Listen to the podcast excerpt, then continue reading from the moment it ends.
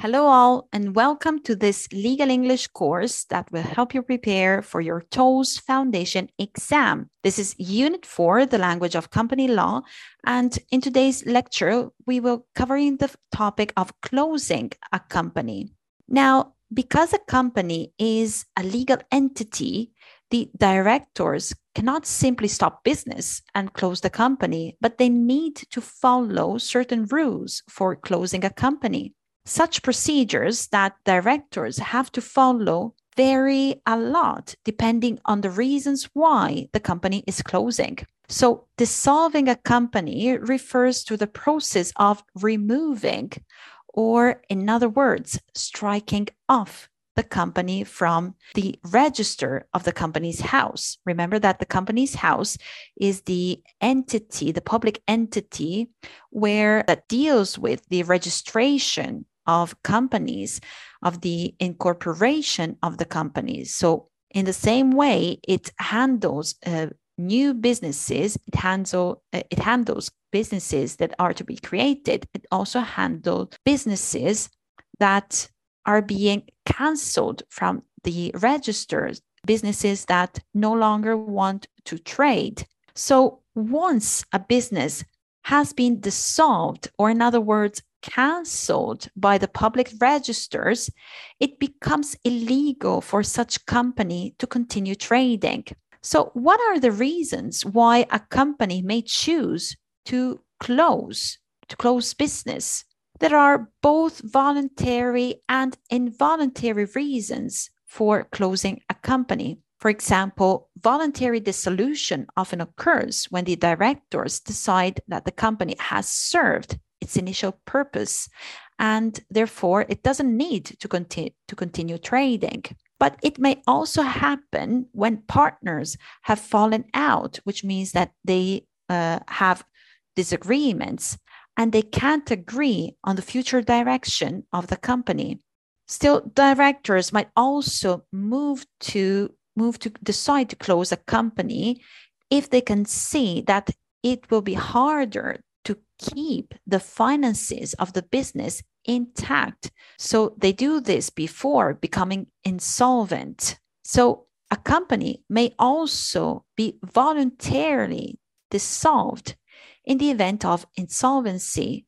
So when they when a company recognizes that there are cash flow problems or balance sheet issues, that means that the bills, the expenses are not being completely covered, or at least they're not easily covered. There are, of course, also instances of involuntary dissolution in which the, it's, it is the company house that will move to legally close down companies that have fallen behind when you fall behind something, it means that you fail to do something that you should do. So, companies that have fallen behind on responsibilities such as tax returns and accounts. So, if a company does not provide the Companies House with its financial statements, then eventually the Companies House will dissolve that company, will close that company. So, when the company is not long no longer doing business, the registrar of the Companies House has the power to remove, or in other words, strike off or cancel a company from the central register of companies. This will happen, for example, uh, if the company does not submit any annual accounts or annual returns to the company's house and it also fails to reply to any letters from the Companies House. So once the registrar strikes off a company, that company no longer exists, it is dissolved. So, following this decision, sometimes, however, the idea of closing a company comes from the uh, company shareholders. It is their idea to liquidate the company. So they must liquidate the company. To liquidate a company literally means to formally close a company. If the directors believe that the company is solvent, so if the directors of the company believe that the company has enough money to repay its debts, then the shareholders can follow a procedure for closing the company that is called member, members voluntary liquidation. In such case, the liquidation starts after the shareholders pass a resolution to liquidate the company voluntarily. Remember that to wind up a company and to liquidate a company are two words that have the same meaning. So, following this decision, the company will have to appoint a liquidator, that is, a person will have the duty to liquidate the company's assets. A liquidator is an insolvency practitioner, that is, a person who holds all the necessary qualifications to deal with uh, closing companies. The job of a liquidator is that of realizing the assets of the company, which means that the liquidator has to sell the assets of the company and give all the proceedings, in other words, the money collected. So the liquidator has to give all the proceedings of the sale to the creditors of the company. And if any money remains, then the liquidator will distribute such money among the shareholders.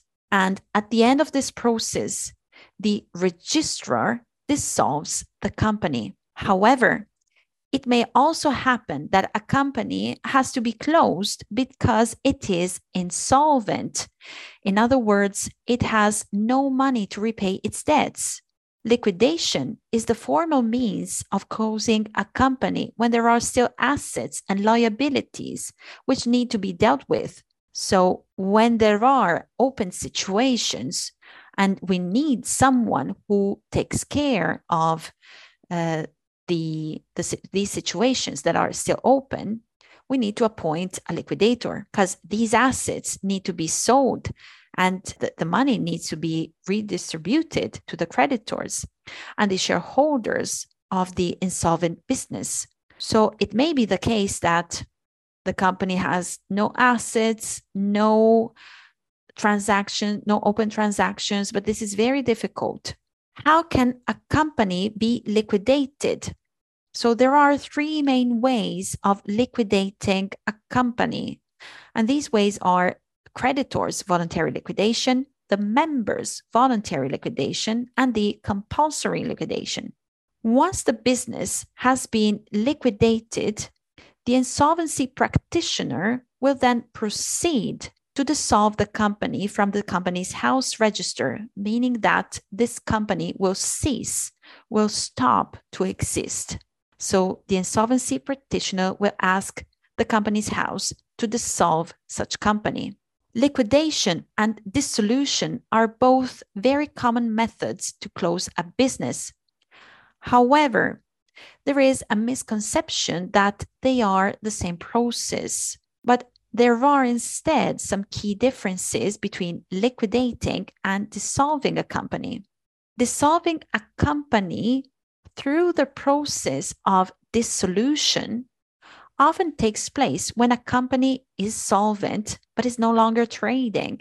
On the other hand, liquidation occurs due to a company having financial difficulties and therefore being unable to keep up to meet their debts. Dissolution is a very cost effective way to close or to strike off a business that is still solvent and to remove it from the Companies House register. Once the process is complete, the business is no longer legally or publicly recognized and it is officially dissolved as a company. And of course, it can no longer trade. However, if such business has any outstanding debts to be paid, so if there are debts outstanding, they're still there that needs to be managed, it cannot close the business through dissolution. And the only possible path to be followed by that company is liquidation. Okay, so we have reached the end of this lecture. Thank you very much for your attention and bye for now.